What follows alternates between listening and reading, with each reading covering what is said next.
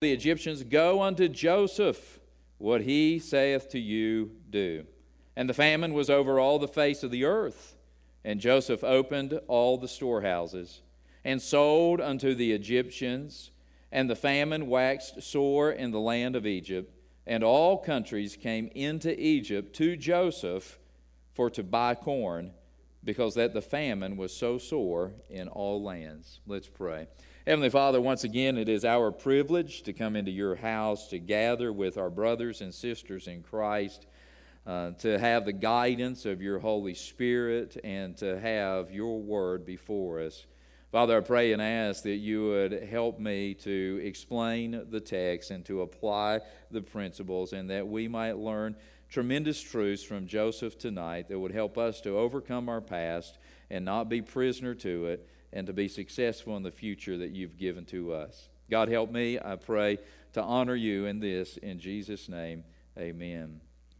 These verses cover more than seven years of Joseph's life. I mean, just like that, he's 30 years old, seven years of plenty. It gives us uh, some brief accounts about what he was doing, gathering up, building storehouses, storehouses in every city, and they would put the, uh, uh, the, the crop overage in there to the point where it was, it was uh, without being able to count it. And, and, and this story in this passage covers uh, dr- uh, drastic changes from suffering to success in his life, but because it's condensed into such a short passage of Scripture, we don't get great details about that, and ones that are given to us can be easily missed if we're not looking for them.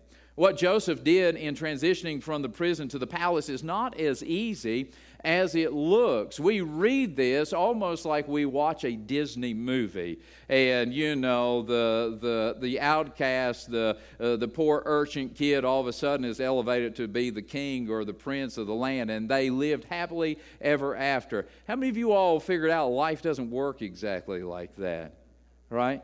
And, even with those opportunities and those successes, a lot of times there's some baggage that we're carrying that we have to deal with even as we move into that new opportunity.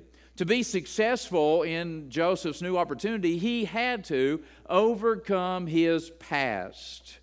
History has taught us that many people are not able to overcome their past, and that some people actually are self destructive or self sabotaging in the new opportunity or new relationship that they have because of the baggage they carry from their past. Just think about the baggage that Joseph must have carried with him. Joseph was literally hated by 10 of his brothers. Now, we're not talking sibling rivalry, we're talking animus, literal hate. Can you imagine that? Being the person in your family that is hated by your 10 older siblings. Hated so much so that they plotted to kill him.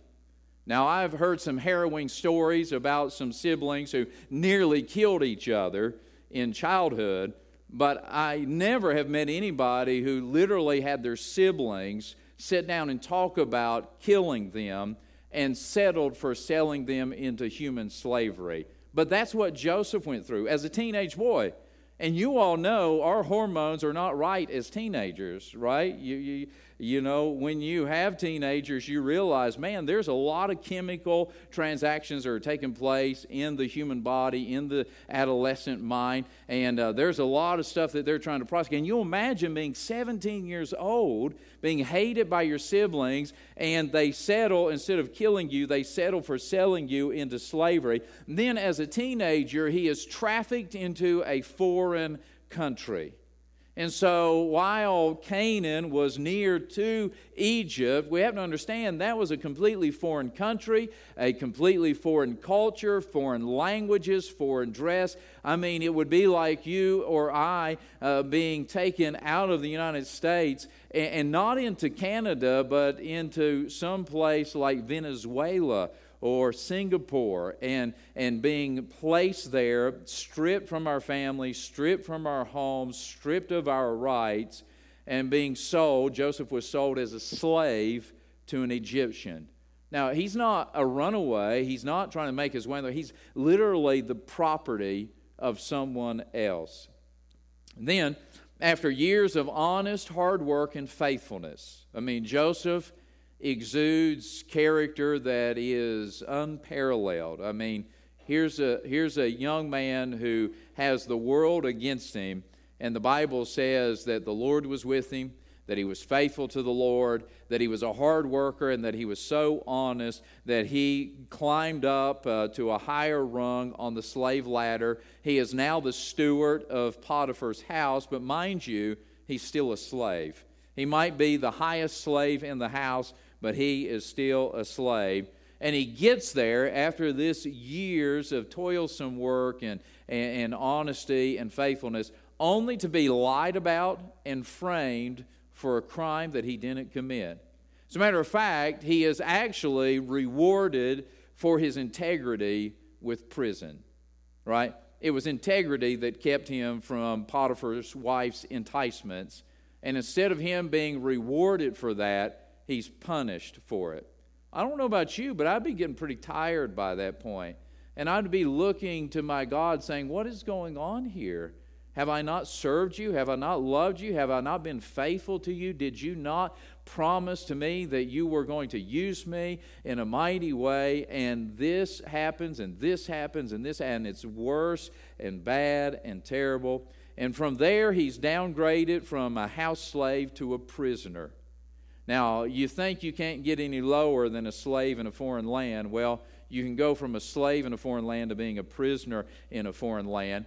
And we don't know how much time exactly he spent in that prison. We know that it was over two years because that's how long he waited on the butler to, uh, to uh, call his name to Pharaoh. But I can tell you this he spent enough time there to be institutionalized. Are you familiar with the institutionalized? You know, when a person is, is housed in an institution, whether it's a prison, whether it's a hospital, wherever it may be, if they are there long enough, because of their own mental survival, they become institutionalized. They learn how to operate within that institution, being told when to get up, when to go to bed, what to eat, what to wear, what to do, all of those things. As a matter of fact, uh, it contributes to people reoffending when they get out of prison and they get out on the streets. They reoffend oftentimes because they become institutionalized and they are overwhelmed with freedom and don't know how to operate in the free world. And so you got to realize that Joseph experienced some real psychological trauma. He experienced some things that could have devastated him and handicapped him and debilitated him in life. I'm telling you, Joseph had quite a past of mistreatment to overcome in order to move forward in life and become successful. Just because he gets this promotion doesn't mean that his whole past is erased. He still carries many of that uh, in his memory. No doubt Joseph had psychological trauma and could easily have developed a victim mentality. And uh, he truly was a victim.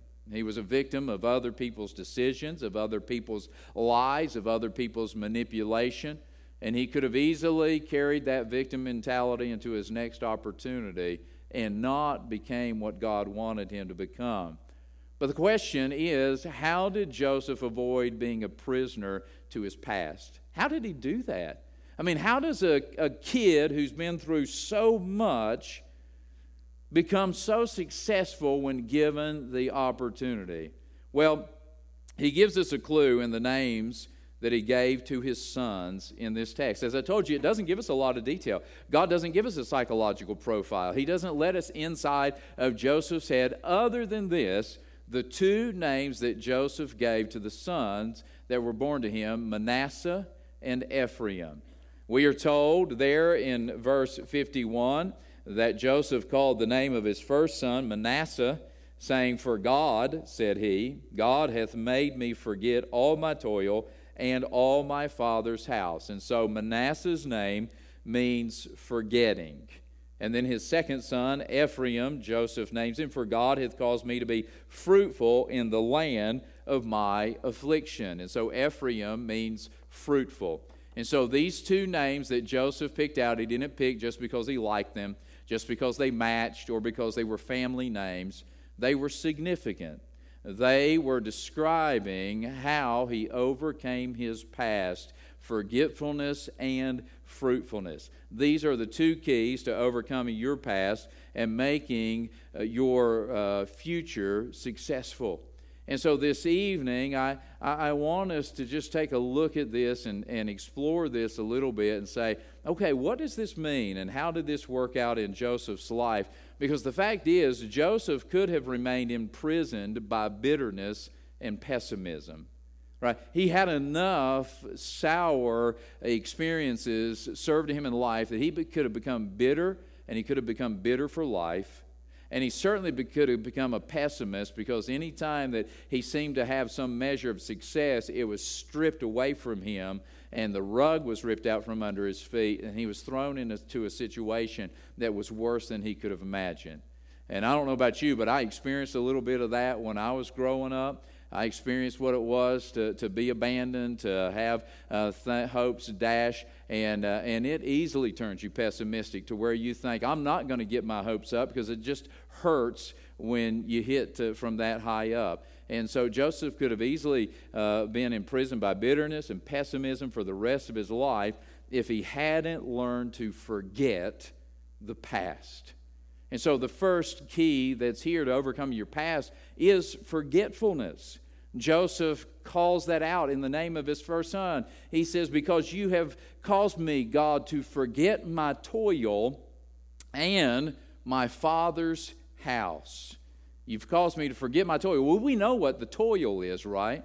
That's those years in prison. That's those years for Potiphar. But, but what has he forgotten about his father's house? Uh, perhaps uh, because it's not given to us in detail, perhaps he's saying that God had caused him to forget how much his brothers hated him. Or perhaps God relieved his sorrow at being separated from his father's house. Either way, he said forgetfulness was a key in him overcoming his past. You know, I have been told many times uh, in my ministry that I have a great memory. And I don't hear that as much now uh, as I used to when I was younger. But uh, people would notice it when I would quote scripture or recall a, a text in, my sermon or be able to uh, recall information and state it. But you know, here's something that people don't know, and that is that is that I have a good forgettery too. Yeah, I, I, I, I have the ability to forget. Forgettery is the ability to forget something, right? Now, some people have that naturally, they just can't remember anything. Uh, but uh, but uh, there's no doubt that, that some people have the natural ability to remember or forget information. However, what I've learned in life is that both require work. You say, man, you have a great memory. Well, what you don't know is that I have hundreds of note cards in my desk, and I have handwritten scriptures over the years. And I have carried those cards with me in my pocket, in my car, in my briefcase, and I have read them throughout the day, and I've memorized them statement by statement by statement until I had the whole verse memorized and then I would put it in a drawer, and then every so often I would take it back out and I would refresh my memory on it because it was important to me to be able to memorize certain passage of Scripture. And so while God gave me some natural ability to memor- to have a good memory, there was work that went into being able to recall. And, I've encouraged people with that over the years. I believe everybody ought to memorize some scripture. And even if you say, I don't have a good memory, I, I, I understand that. You may not be able to memorize large portions of scripture, but anybody can memorize if they simply do the work. There are some little tricks and keys that you can do that. Uh, your memory is helped by the work that you put into it. And you may be surprised to learn this but the same is true for your forgettery. Just as you can work to remember, you can also work to forget certain things. There are things that we can do to help us forget. And so when I look at this and I see that Joseph says, you know what? God caused me to forget my toil in the land and my father's house. Well, we got to break that down because we, we know he didn't forget everything, right? If he forgot everything, he wouldn't state what he was forgetting. You follow? So I'm not saying that he's lying about forgetting. I'm just telling you it doesn't mean that he's had a memory blank uh, wipe uh, and that it's not in his mind at all, but that the memories are not as vivid, the memories are not as painful, the memories are not as debilitating as they once were.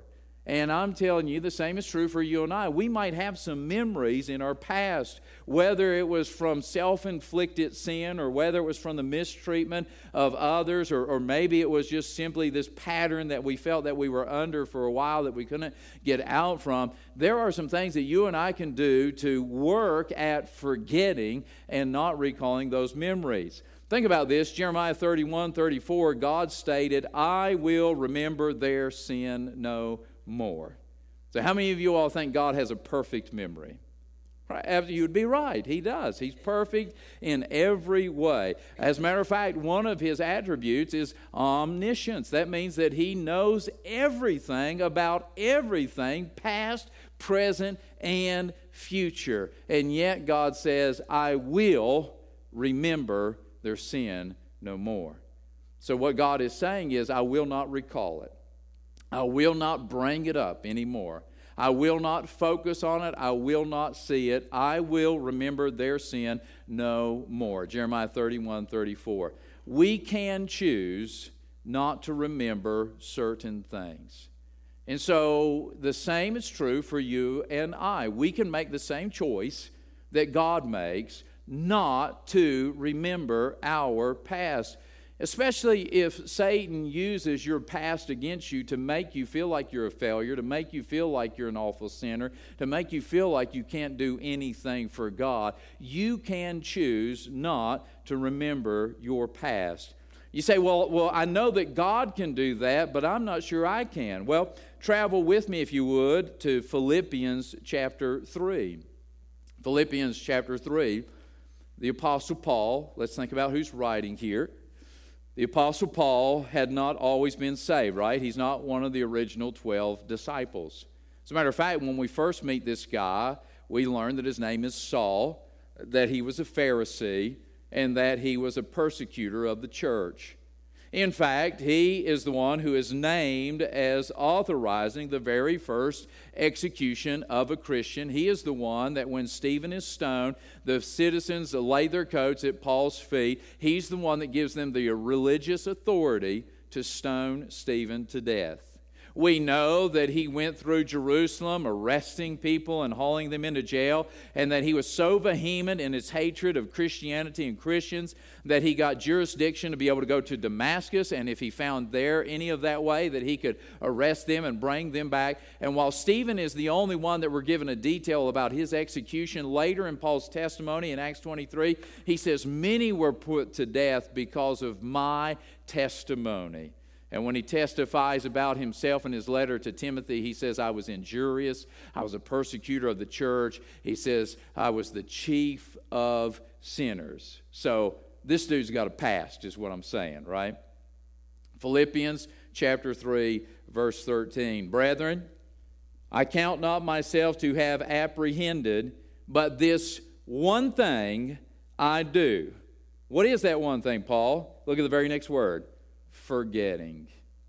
Forgetting those things which are behind and reaching forth unto those things which are before. Paul says, Look, I haven't arrived. I haven't apprehended. I haven't gotten to the place where I, I, I, don't need any more improvement. But let me tell you one thing that I have done, what I have learned. I have learned to forget the stuff that is behind me and to reach for the stuff that is in front of me. That is a learned behavior. And I believe that we can all learn it. We've heard much talk about memorizing, no doubt. We've been encouraged all the time that we've been in church to memorize Scripture and to memorize Scripture. But I want to encourage you tonight to forget. I want to encourage you to forget your past, to forget those things uh, that come up in your memory and make you feel low. The memory is a strange thing, is it not?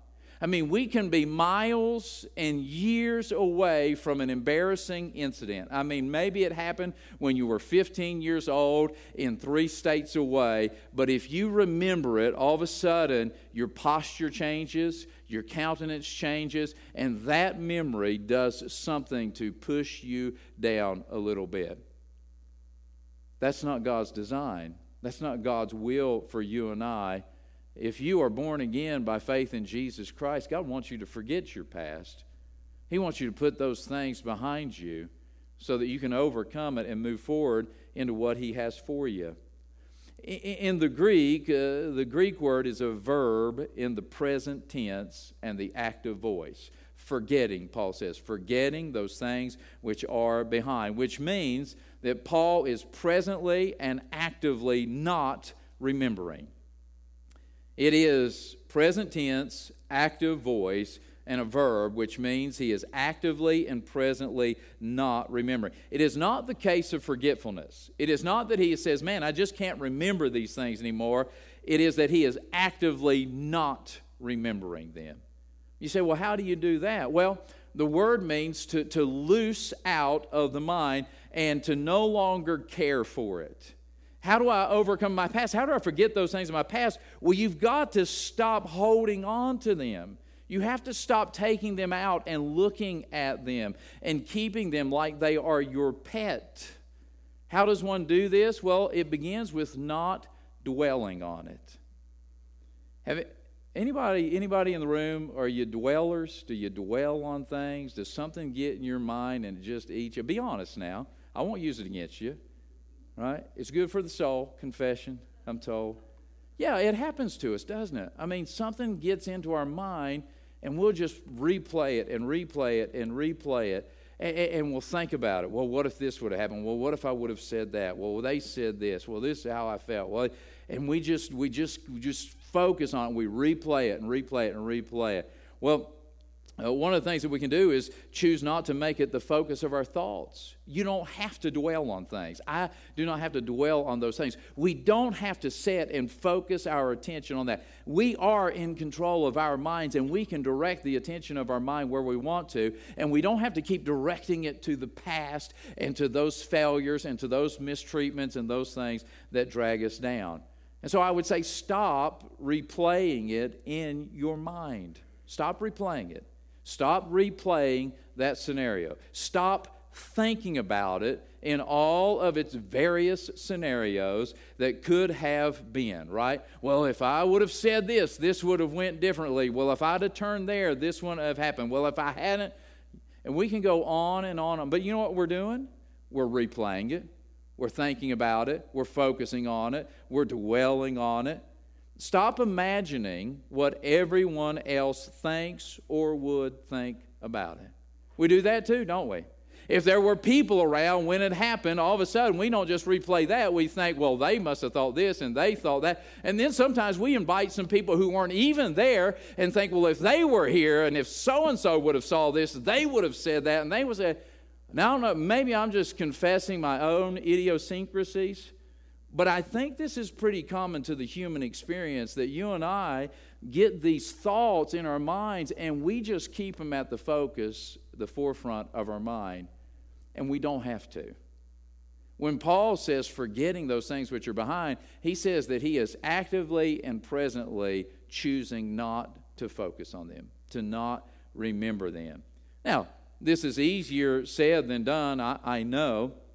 So, Paul went on to give us a few more tools to help us forget the past. Uh, look over at Philippians chapter 4, verse 6 with me, if you would.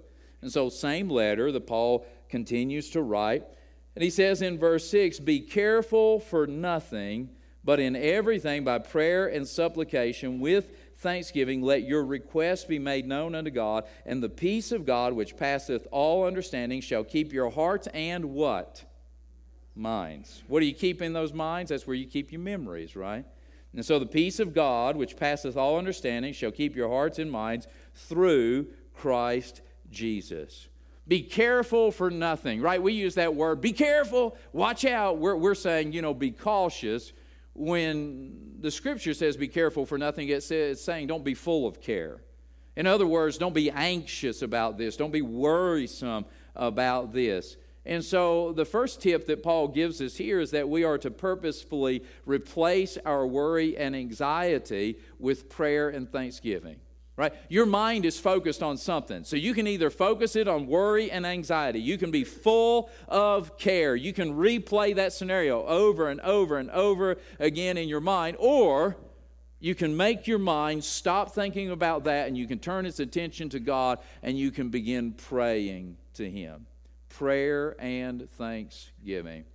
One of the habits that I have tried to develop in my own prayer life is to follow Jesus' pattern of prayer, which begins with thanksgiving. Our Father, which art in heaven, hallowed be thy name. Because sometimes we sneak our destructive thinking into our prayer time, and we come into the presence of Almighty God, the creator of heaven and earth, the one who is, is robed in light, with, uh, unto whom none can approach, has a chorus of angels who are constantly hovering around him, saying, Holy, holy, holy. No one can stand in his presence. And we come right into his presence and don't think about any of that. We're like, do you know what so and so did to me? Do you know what I went through? Do you know what? Let me tell you something. Uh, nobody's going to enter the presence of God like that. When we come into the presence of God, we are going to fall on our faces as they do in Revelation chapter 5, and we are going to praise Him. And so, when we start praying, instead of coming with our laundry list of cares and needs and wants, let's start with our list of God's attributes. And let's praise him for being God, the only true and living God. Let's praise him for being holy, righteous, and just. Let's praise him for being all powerful, all knowing, and ever present. Let's praise him for being loving and gracious and kind and forgiving and long suffering. Let's praise him for being the creator of heaven and earth. Let's praise him for being Jehovah Elohim, the God of Abraham, Isaac, and Jacob. Let's praise him for being Jesus Christ, uh, the Lord and Savior of the world. Let's praise him for being the Holy Ghost who comforts, convicts, and guides. Let's praise Him for everything that He has done, everything that He is doing, and everything that He's going to do. Let's start with praise. And you know what? Amazingly, when you start focusing on God and praising Him and being thankful to Him, there's not room in your mind for all of those memories and thoughts that you've been dealing with. And then, once you've praised Him and you've got your mind fixed on Him, then you are in a mindset to begin praying about those things. Is it something in the past that cannot be changed? We'll leave it there. Don't waste prayer time on that because it's not going to affect anything. If it's an ongoing problem, then pray to God God, give me wisdom. Help me to understand how to navigate this. Help me to have the right attitude about this. Help this not to control me and not to become my idol as I give it all my attention and I don't give my attention to you. That's the type of thing that Paul is talking about. Be careful for nothing, but in everything by prayer and supplication with thanksgiving, let your requests be made known unto God. And then, he says this that the peace of God, which passes all understanding, shall keep our hearts and minds. An amazing thing happens is that when you start to, to take the time you spend in your head and, and you instead spend it in prayer and not about your problems, uh, God does something amazing and His peace shows up in your heart and in your mind in place of those anxious and angry thoughts. I don't know how it all works, but I know that it works. That if I'm spending my time replaying those hurtful scenarios from my past, that's all I'm going to see.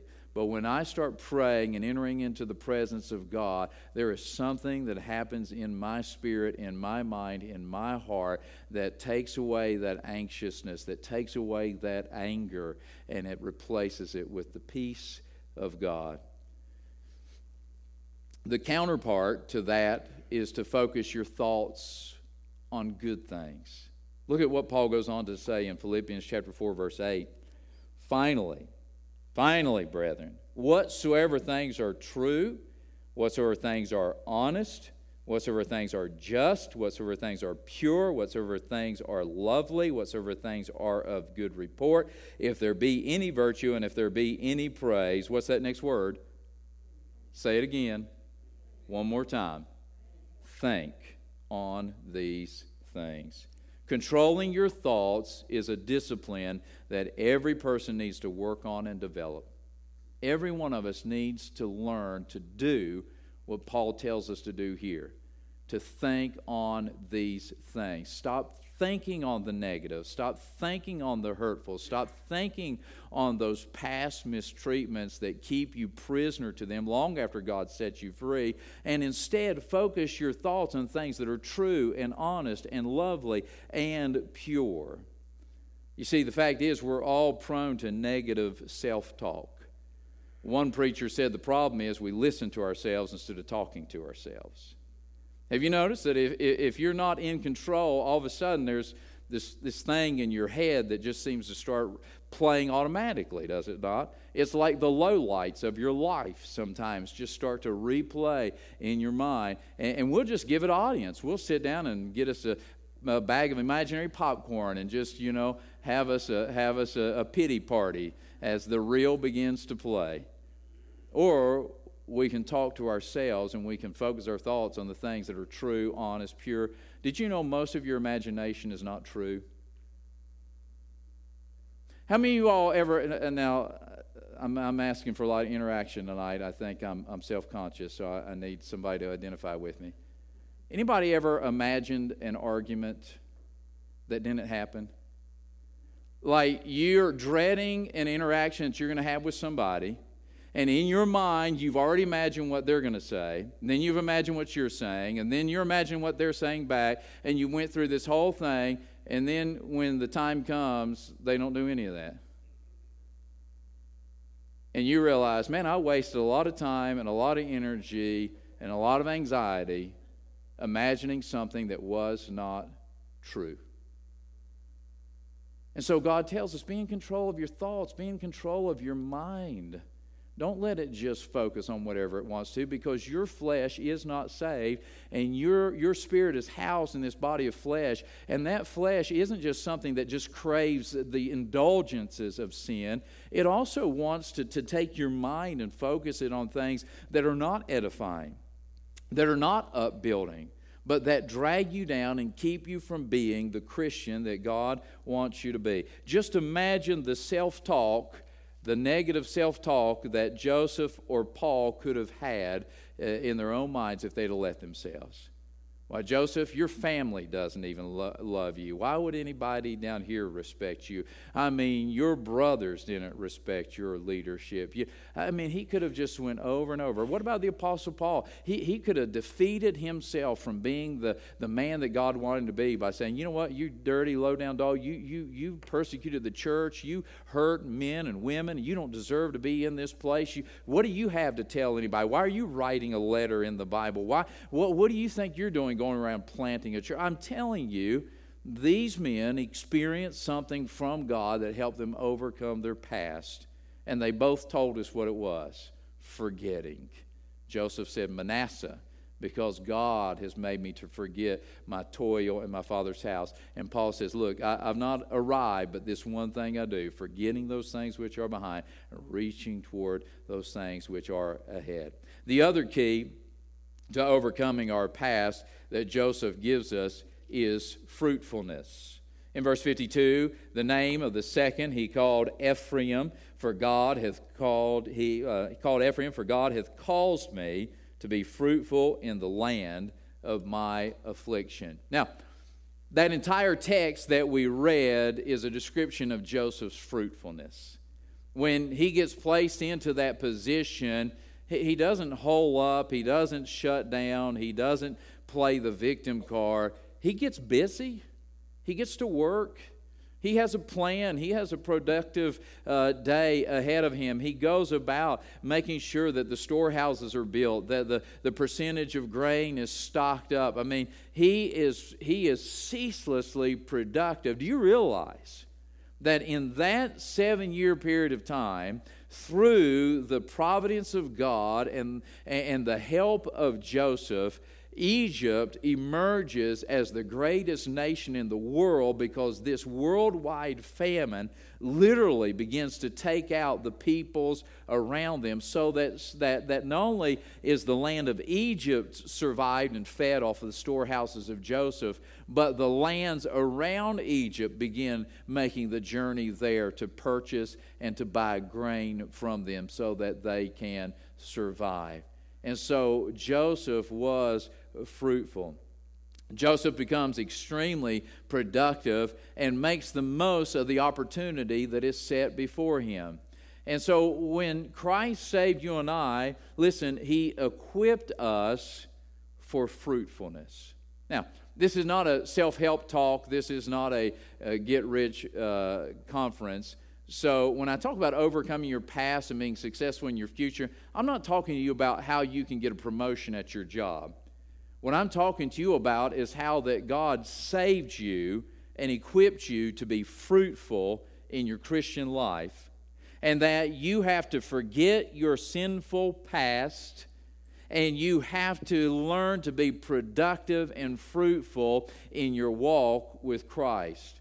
Our fruitfulness is not measured by our annual income, our job title, or our net worth. It is in our relationship to Christ.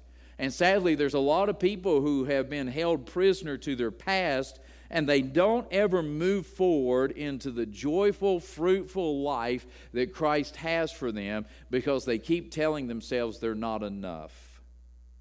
As a matter of fact, in John 15, Jesus said it this way He said, I am the vine, you are the branches. He that abideth in me, and I am him, the same bringeth forth much fruit. For without me you can do nothing. If a man abide not in me, he is cast forth as a branch and is withered, and men gather them and cast them into the fire, and they are burned. If you abide in me, and my words abide in you, you shall ask what you will, and it shall be done unto you. Herein is my Father glorified, that you bear much fruit. So shall you be my disciples. If you want to overcome your past, then stop focusing on it and become fruitful in your walk with Christ. Become fruitful in your relationship with Christ. You say, How do I do that? Well, the good news is, is that there's some overlap. Remember how Paul said, if you, instead of worry, spend time praying, that that will help you forget the past? Do you realize that when Jesus says, Abide with me, that word means dwell with me, live with me, have a life with me? And the, one of the ways that we do that is through prayer time. You neglect your prayer time, you're not going to be fruitful in your Christian life. You see, God's not going to allow you to have spiritual achievements that were only the basis of your own productivity he wants you and I to learn to live in dependence upon Him, to pray about matters. Sometimes He'll give us things that are too big for us so that we will pray about them, and then He has the opportunity uh, to work it out in a way that we never could have on our own. And so when Jesus says, Abide with me, He's wanting us to spend time with Him in prayer. He wants us to live with Him. I don't think our spouses would like it too well if we didn't talk to them five out of the seven days of the week. Maybe, maybe some people's spouses would, I don't know. But as a rule, right, we want to communicate with each other. Well, how sad is it that we go through a week without praying and talking to God?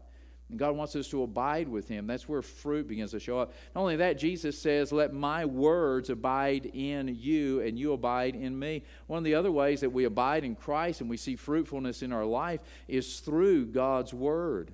That's why we encourage Bible reading. That's why we do the Bible reading calendars and we say, read your Bible every single day. Read a portion of it. doesn't matter how many chapters or how many verses you read, but it is important that you read God's Word and you get into the habit and the discipline of reading God's Word every single day because that's going to produce fruit in your life as a Christian. And if you don't, you're going to find yourself fruitless.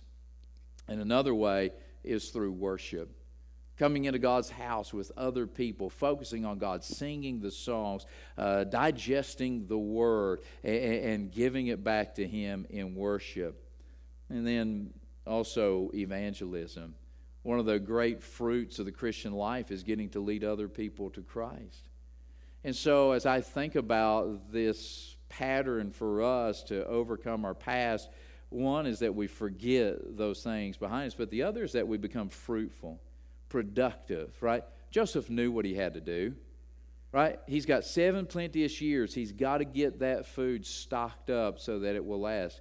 Well, friends, you and I know what we need to do in our walk with Christ. we need to pray. We need to read our Bibles. We need to worship. And as we do, we will see the fruitfulness of Christ developing in our life. It doesn't matter what your past is, if you have Christ in your present, your future is truly unlimited. Let's pray. Dear Father, thank you once again for your word. Thank you for men of old like Joseph, like Paul, who did not have perfect lives, who had dysfunctional families, who had unnecessary drama, who had hardships, abuse, mistreatment, some things we can't even imagine that they experienced and went through. And yet, God, you saved them, you chose them, and you used them in a mighty and powerful way. God, help us to learn from these characters in Scripture. Help us to overcome our past. Lord, I believe that one of Satan's tools is trying to remind us of how bad we used to be, or how bad our life used to be, or the mistreatment that others gave to us. God, help us not to allow uh, those thoughts to consume our minds, but teach us uh, to forget, to not to remember, and to focus our thoughts on things that are true and lovely and honest and good. God, I pray and ask that you would teach us and help us to be fruitful. May we see the fruit of Christ's likeness develop in our lives as we live day to day with Him. God, I pray that this message is a help to some tonight, and I pray that in Jesus' name, amen.